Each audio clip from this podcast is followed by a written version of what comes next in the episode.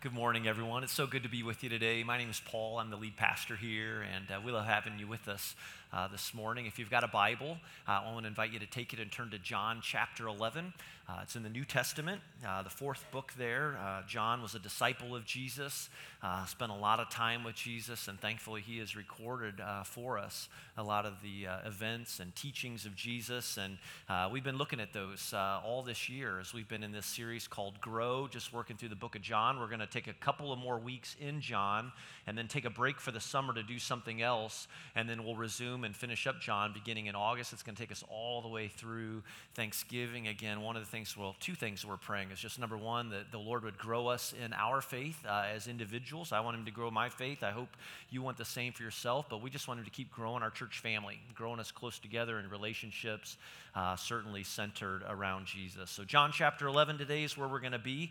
Um, I told you a little bit about myself last week. Uh, we talked about Enneagrams and things like that. I, uh, another fun fact I majored in history uh, in college, and more than once my wife Jenny has asked me, What in the world were you going to do with a history major? To which I would always reply, Well, be a historian, duh. Like, you know, that's, uh, but honestly, uh, I didn't know what I was going to do with that. But thankfully, it kind of helped out with the, uh, the plan the Lord had for my life. But uh, if you do have any questions about history, don't ask me because I probably don't know, all right? There's just like history's a lot, right? I mean, it's like everything that's ever happened up to this point. So, again, but here, here are some things I do know. Here's one of the things I do know. I do know who this is. Uh, Thomas Jefferson, you probably know uh, who this is well, uh, one of the founding fathers, the principal author of the Declaration of Independence, the third president of the United States. But did you know that Jefferson had a profound interest and appreciation for the teachings of Jesus. But, but there's a catch, and maybe you've heard this before. Jefferson grew up in a period of time commonly called the Enlightenment, uh, which promoted and encouraged a form of thinking that valued reason and logic and individualism above things like faith. And so apparently, the Enlightenment had such a profound impact on Jefferson's life and his faith, so much so that in February of 1804, he went to work really with a pair of scissors, creating his own abridged version of the Bible. And when I say abridged, I mean he literally cut out all of the stories that contained miracles. Like you could say that Jefferson was a really big fan of the ethics and teachings of Jesus, but not the supernatural aspects that he saw in Scripture. So he removed them by literally cutting them out of the story. And today, the Jefferson Bible includes the teachings of Jesus, but excludes miracles like the virgin birth, the resurrection, and 34 distinct miracles that Jesus performed in between. In the words of one historian, if a moral lesson was embedded in the miracle, the lesson survived, but the miracle didn't. And just to show you what I mean, here's a picture of, uh, from the library of his very own Bible uh, that he took the scissors to, again, cutting out different portions. So, as you can imagine, and again, if you've been following along in John or if you're familiar with the book of John, when Jefferson got to John's gospel, man, he kept his scissors busy cutting away because his faith was incapable of believing in the miraculous. Uh, Jefferson's version of the Bible, it ends, believe it or not, with the stones still standing in front of the tomb. So in Jefferson's Bible, Jesus died on the cross, but he never rose from the grave, which is kind of crazy, you know, especially as a follower of Jesus when you think about it, because the truth is, without the resurrection, Jesus is no different than any of us. All right, John chapter 11 today, we're going to look at an event that didn't survive uh, Thomas and Jefferson's cut uh, uh, when it comes to his Bible, which is really too bad because it's one of the most amazing miracles that Jesus ever performed leading up to his resurrection. I'll just go ahead and give you the spoiler alert. This is Jesus raising Lazarus, uh, a man named Lazarus from the dead. And we're going to get to that in just a moment, but before we jump into that, uh, let's look back at John chapter 10 for just a moment, all right? And, and we looked at that the last couple of weeks. In John 10:31, we learn that the Jewish leaders are ready to stone Jesus. And if that sounds familiar, that's because that's how chapter 8 ended a few weeks ago. So we're starting to see this pattern emerge in Jesus' life that centers around some serious tension with the Jewish religious leaders. And all this tension leads us to an important detail in John chapter 10, verse 40, when we read, Then Jesus went back across the Jordan to the place where John, John the Baptist, that is, had been baptizing in the early days. And John records there Jesus stayed. Basically, Jesus needs to get out of Jerusalem all right? And, and, he goes to a place, and, and, just to kind of bring you up to speed, what's happening here. And if you remember over the past weeks, Jesus is really, he's going to spend most of his time between two different locations Jerusalem here in the center of the country, the capital, and Capernaum to the very far north. But Jesus, according to John chapter 10, verse 40, is going to leave Jerusalem. He's going to go to the east about 20 to 25 miles, cross the Jordan River to a place that is known known as Bethany beyond the Jordan. Again, and this is about a 25 mile trip from Jerusalem. It's not to be confused with this other Bethany that sits about a mile and a half outside of Jerusalem. You literally can stand in Bethany and look down through the Kidron Valley to the city of Jerusalem. This Bethany is where Mary and Martha and Lazarus are from. And so keep this in mind. We don't want these to get confused, but they are two important places in the story today. Let's pick it up in John chapter chapter 11, beginning in verse 1, here's what John the disciple records for us. Now, a man named Lazarus was sick. He was from Bethany, suburb of Jerusalem, the village of Mary and her sister Martha. This Mary, whose brother Lazarus now lay sick, was the same one who poured perfume on the Lord and wiped his feet with her hair. So we read then, so the sisters, Mary and Martha, sent word to Jesus, Lord, the one you love is sick. All right, now remember, Jesus is in Bethany beyond the Jordan, 20 to 25 miles away. This is the first time that Mary, Martha, and Lazarus are mentioned in John's gospel. But if you read in places like Matthew, Mark, and Luke, you learn that these three are like family to Jesus. They are very close friends. And while Capernaum was base for Jesus when he was spending time around Galilee, Bethany in many ways was base for him when he was in Jerusalem. And so Mary and Martha are sending a message, a messenger really, to Jesus to let him know that their brother Lazarus is sick.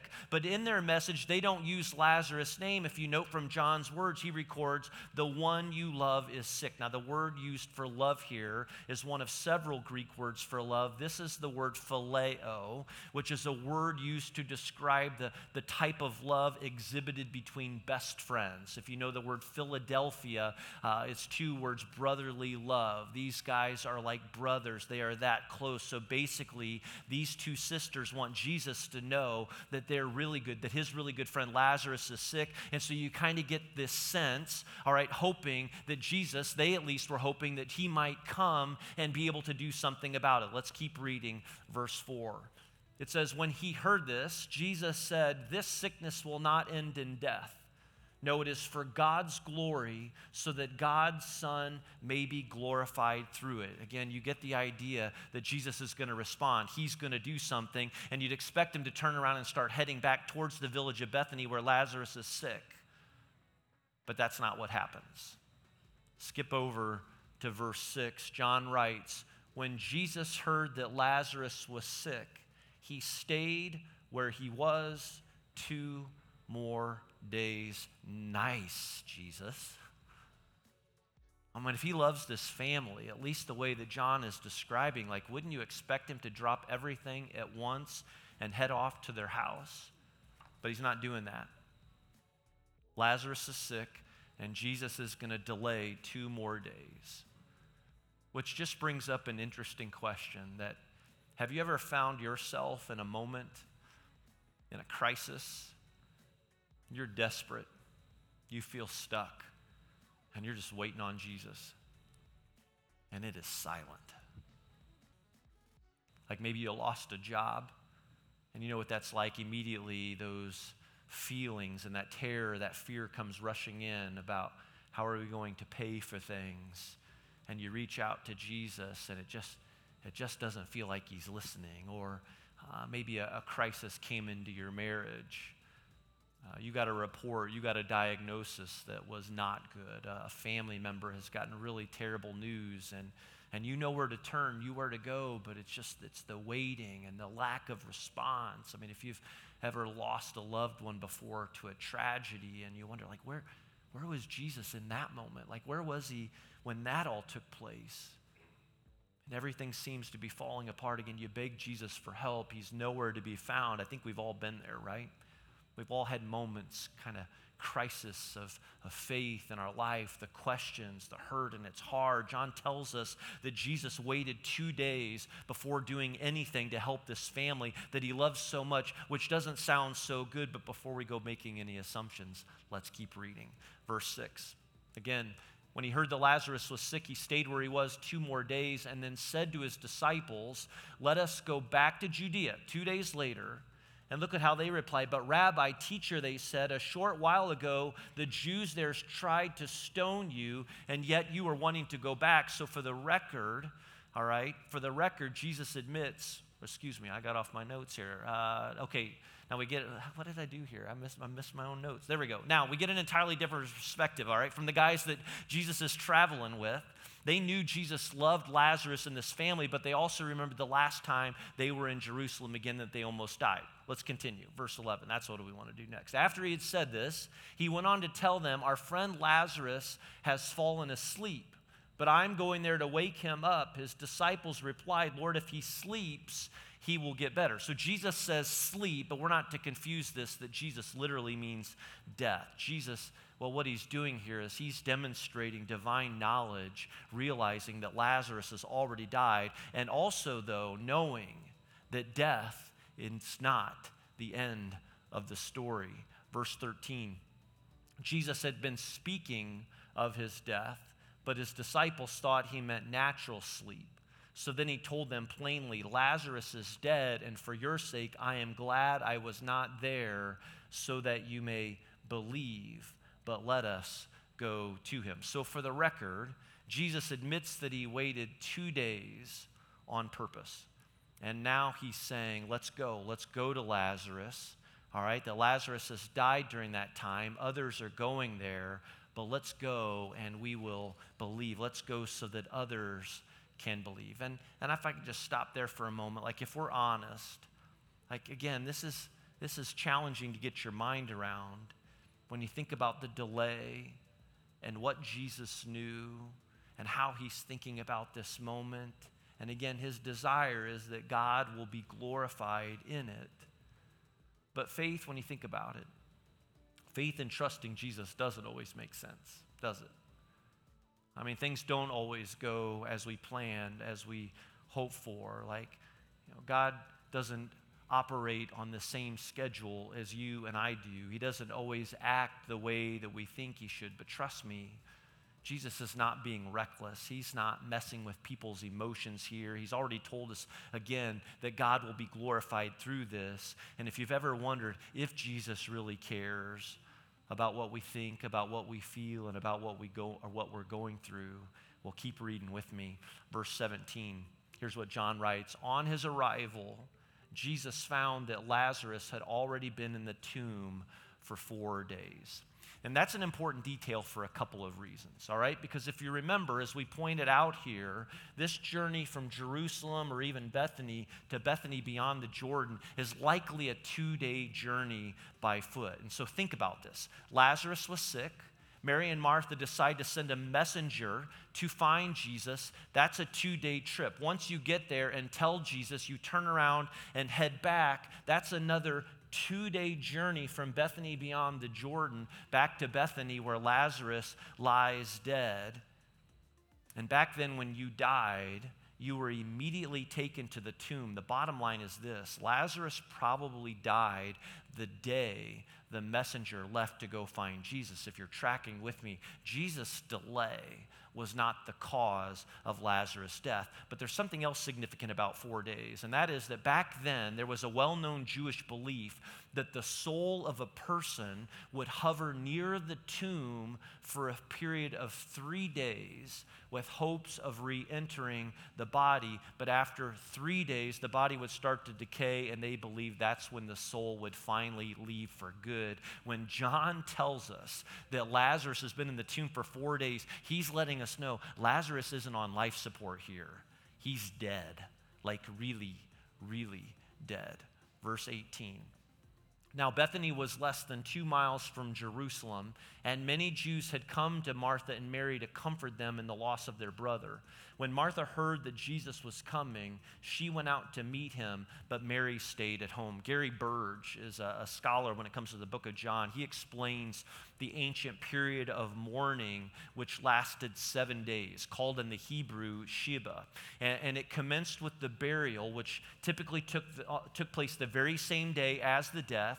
And we assume that Lazarus would have been buried in a tomb uh, with a rock stone uh, cut like this, which can be seen, uh, not this specific tomb, but here's one of the tombs still preserved in, in Israel today. And so Lazarus is likely in a tomb like this. And inside you would find burial benches benches that were carved into the stone in the inner wall. The body was prepared there, and then it would uh, be laid in horizontally cut uh, burial tunnels about six feet d- deep, left there to compose. After a year or so, the body would be removed, the bones would be placed in a limestone box, the tomb would be closed and could be reopened uh, with the wheel shaped rolling stone fitted to cover the entrance in the stone channel.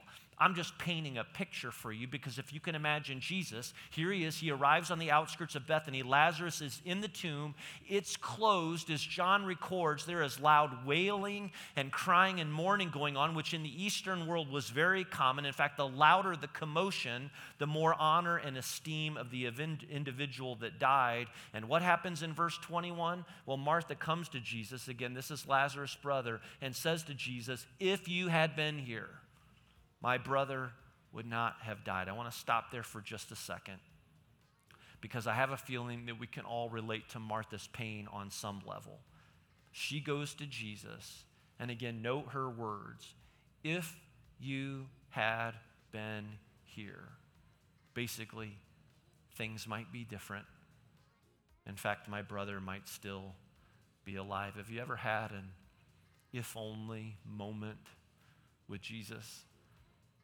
I'm guessing we all have. Let's, in fact, try and finish this sentence together. Jesus, if only you had, you fill in the blank.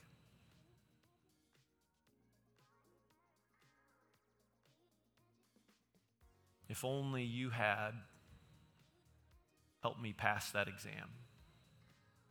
Man, how things could be different.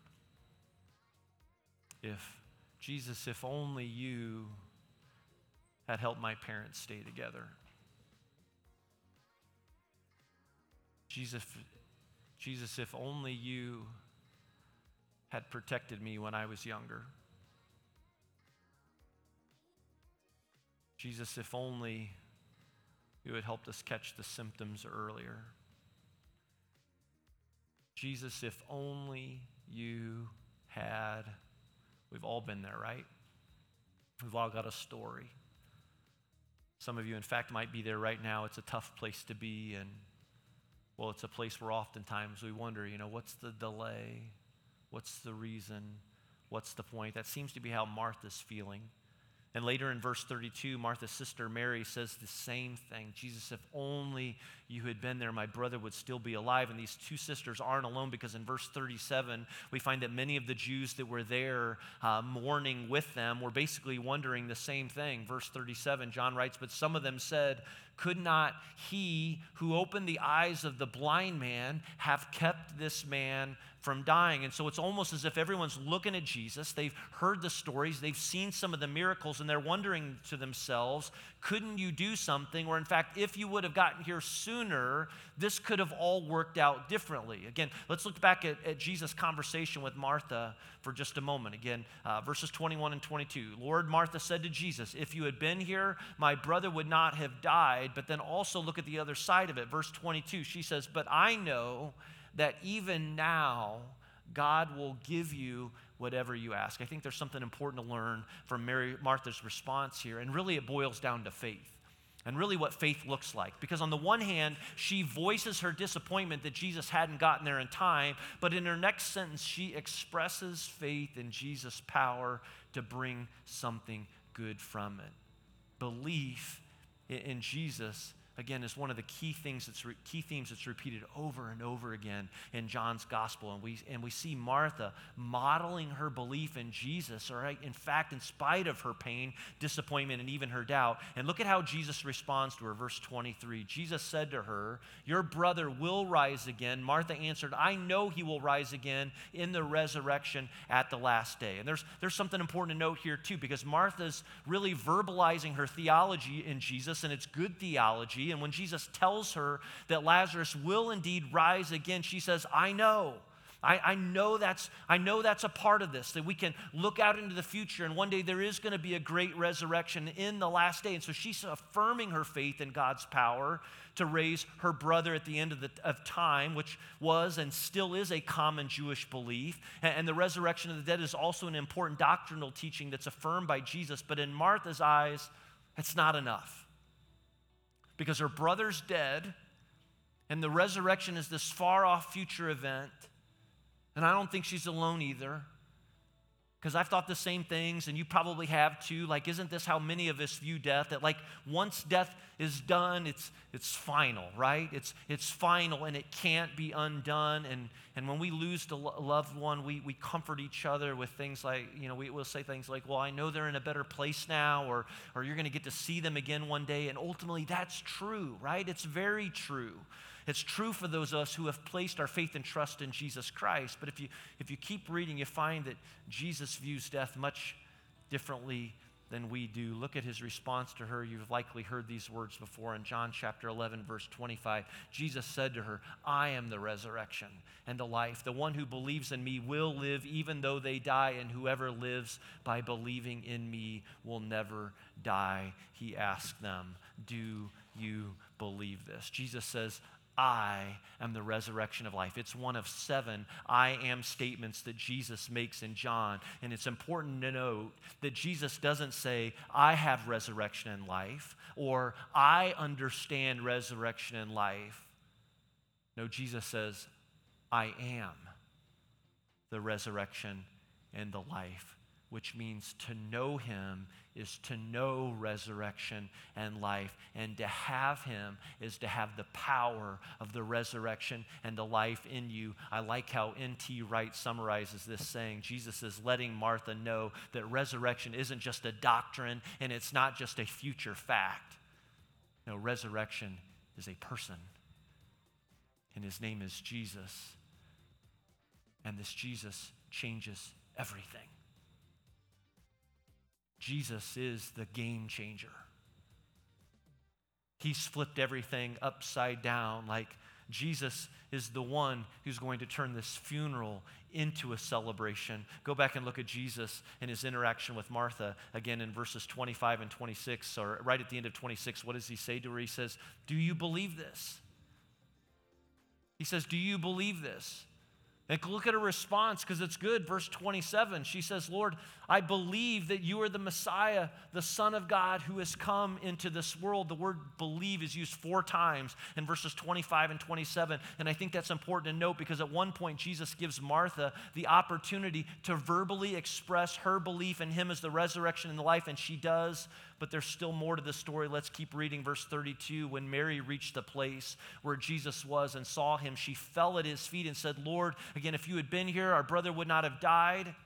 Verse 33 When Jesus saw her weeping and the Jews who had come along with her also weeping, he was deeply moved in spirit and troubled. Note those two words there are combinations of word deeply moved and troubled. Deeply moved comes from a Greek word that means the venting of a fierce anger. It's often associated with an angry snorting sound that an animal might make. The word trouble means to experience this great distress or to be agitated in your soul. John is using these words words to show us that Jesus is expressing some, some serious emotion here. My friend Brad Gray explains that an appropriate word for Jesus' response in this moment is the word outrage. And just to be clear, he's not outraged at Mary or Martha or this crowd. No, he's outraged for them. Again, the idea here is that he's outraged at death. He's outraged at pain. He's outraged at the brokenness in our world. He's acknowledging the reality that the natural order of our world is broken by sin and death, but outrage wasn't the only emotion he expressed because in verses 34 and 35, he asked, Where have you laid him? Come and see, Lord, they replied. And then what was Jesus' response? Jesus wept. And I want to point out here that Jesus' tears are not just for Lazarus, because Jesus knows what's in store for Lazarus. He knows what's coming. No, his tears are connected to the anger and pain he feels so deeply.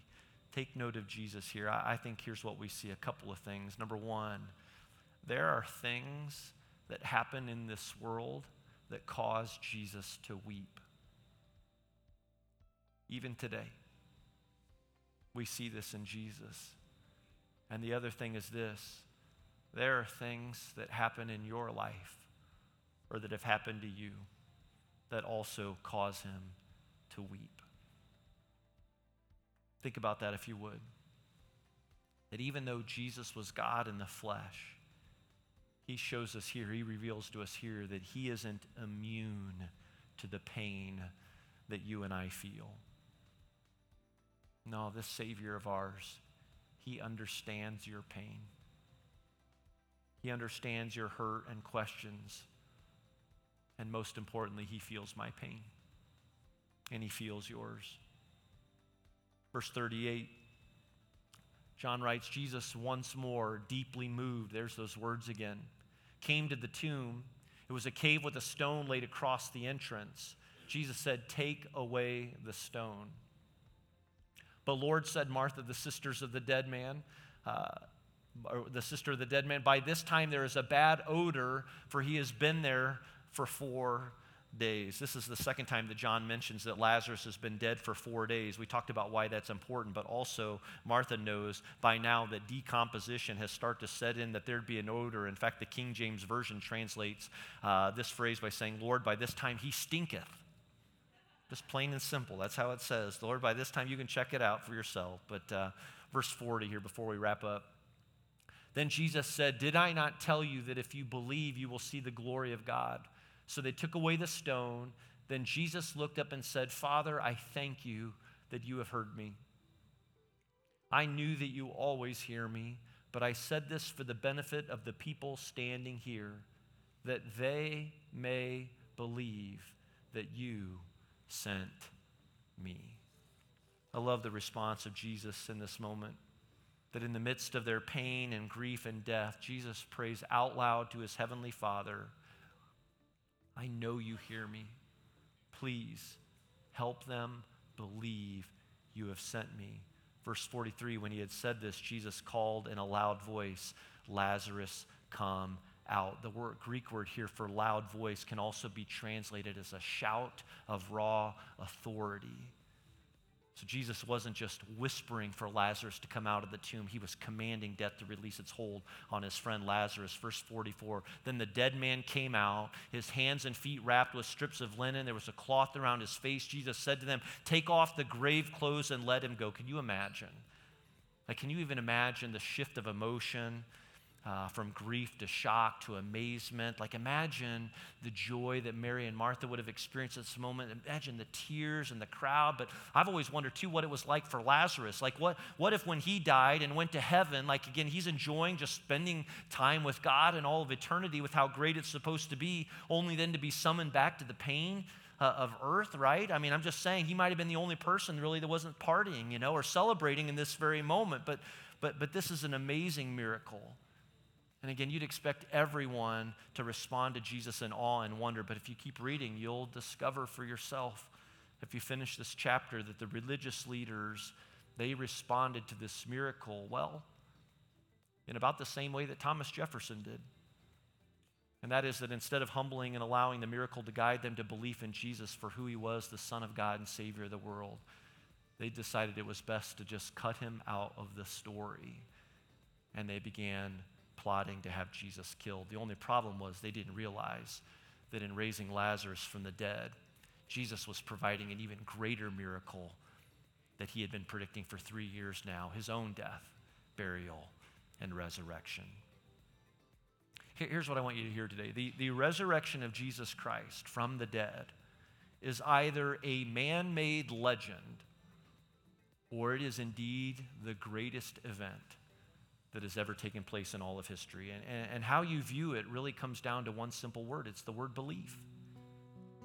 You know, in the Gospel of John, you know, that word belief is used something like 98 times. In fact, at the end of the Gospel of John, you, John kind of provides his thesis statement for the book. We've looked at this uh, over the last few months. John says this Here's why I put all these words together.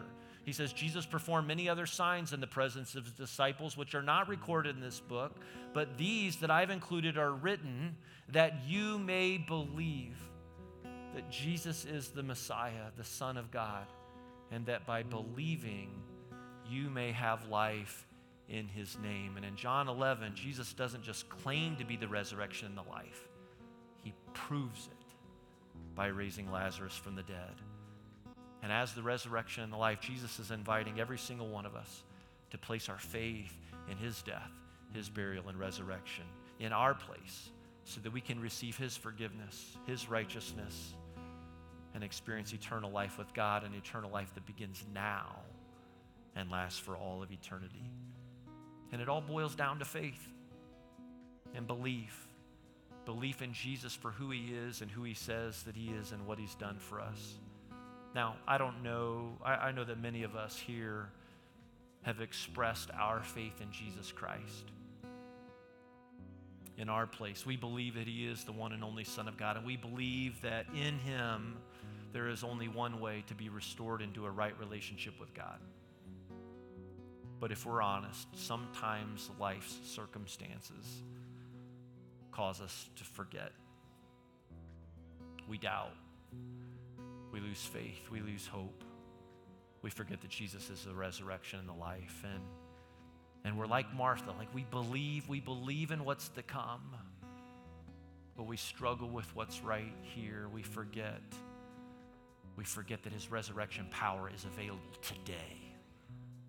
And it's available to everyone here, no matter what it is that you're going through, no matter the questions you may be asking. And so maybe we need to begin reminding each other that Jesus is the resurrection and the life, that he died in our place so that we could be forgiven and rise from the dead, but that we can experience his power today and tomorrow and for anything that we're going through, no matter what you're facing right now, no matter what you're standing up against. Our faith, your faith, our hope, your hope is in Jesus as the power. He is the resurrection and the life. Look at her response one more time. In verse 27, Martha replied, Yes, Lord, I believe that you are the Messiah, the Son of God who has come into this world. And I wonder if that's where we end today. And maybe what we pray. And maybe what you pray. Whatever it may be for you right now. I want to give you just a moment. And maybe you need to pray that prayer. Jesus, you know all things. You are Lord. I trust you. And I believe that you are the Messiah, the Son of God, who is to come into the world.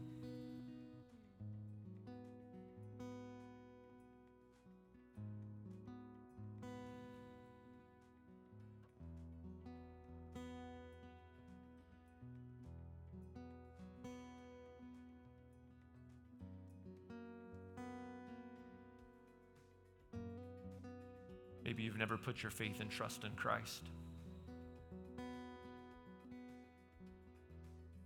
But it's time. And what would it mean for you to pray? Jesus, I believe that you are the Messiah, the Son of God, who is to come into the world. Jesus, have your way. Have your way in this place and in our lives. Thank you for being a God who is intimately aware of all of the details and the pain and the struggles of our lives.